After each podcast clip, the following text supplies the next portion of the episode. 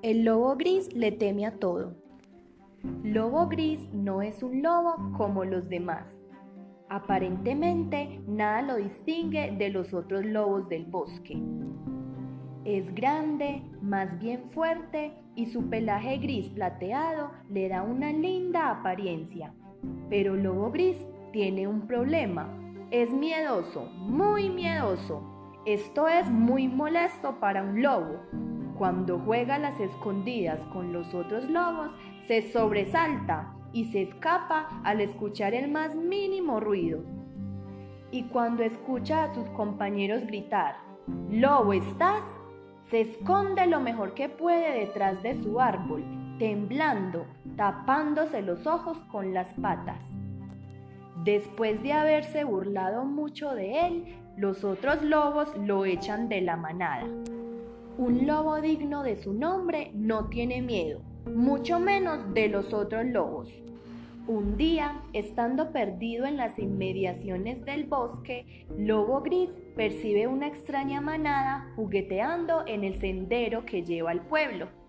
Es extraño, se dice a sí mismo. Estos lobesnos caminan en dos patas, no tienen cola ni pelos en la cara. Alejándose por primera vez de su madriguera, nuestro lobo miedoso nunca ha visto niños. Y por supuesto, no sabe que los niños le tienen miedo a los lobos y que se cuentan muchas historias de horror acerca de ellos. Las historias que cuenta mamá hablan a menudo de lobos terroríficos, gruñendo en los rincones del bosque, acechando a las caperucitas rojas, perdidas en el bosque. Si tan solo estos niños supieran que en el fondo de uno de ellos se esconde un lobo aterrorizado que se sobresalta con el más leve ruido, un lobo que le teme a todo, hasta a los gritos del búho. Llevado por la curiosidad, Lobo Gris baja prudentemente el declive que lleva al sendero.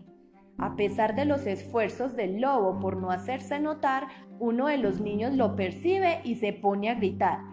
¡Un lobo! ¡Rápido! ¡Huyamos! Al escuchar el grito del niño, nuestro lobo se sobresalta y sale corriendo. Los niños gritan cada vez más y Lobo Gris, enloquecido, se clava de cabeza dentro de un montón de paja que se está secando al borde del camino. Únicamente su linda cola plateada sobresale de la paja. Sorprendidos, pero cautelosos, los niños se acercan con cuidado. Uno de ellos pregunta, Lobo, lobo, ¿qué estás haciendo?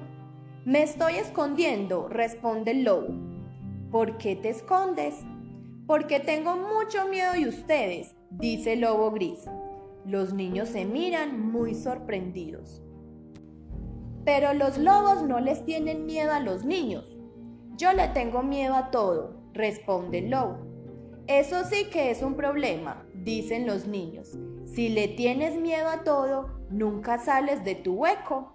No, prefiero quedarme en mi madriguera, dice el lobo. Pero entonces, ¿no tienes amigos? ¿No juegas con los otros lobos?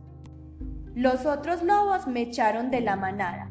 Dicen que no soy digno de ser un lobo, puesto que le temo a todo.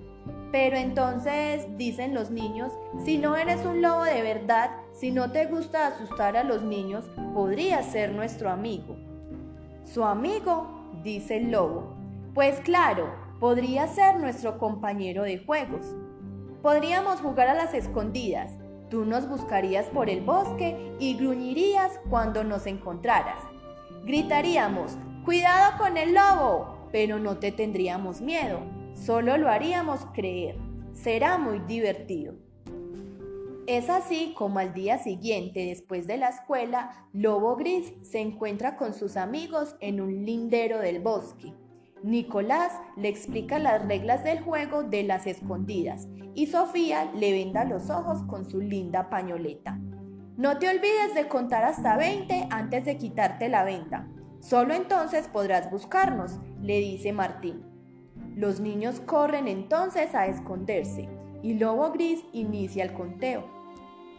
Listos, allá voy, gruñe mientras sale a buscar a sus amigos. No se demora mucho tiempo en hacerlos salir de sus escondites y cada vez que encuentra a un niño es recompensado con un fuerte abrazo.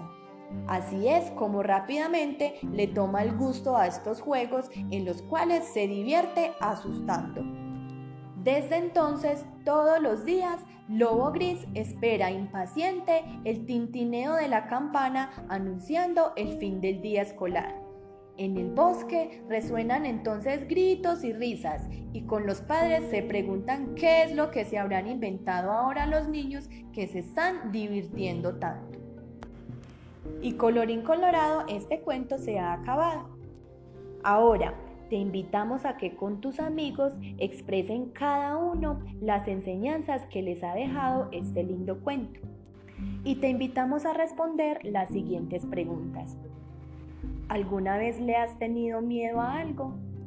¿Ese miedo te ha impulsado a salir adelante y a luchar por tus sueños?